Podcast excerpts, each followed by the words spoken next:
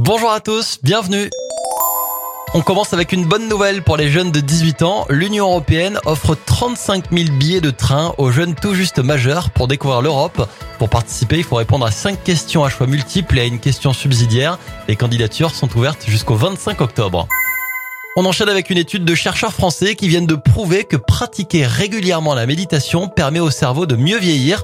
Ça réduirait aussi l'anxiété, les émotions négatives et les problèmes de sommeil. Et quoi de mieux que la musique pour être déstressé, ça tombe bien, on termine avec une bonne nouvelle musicale.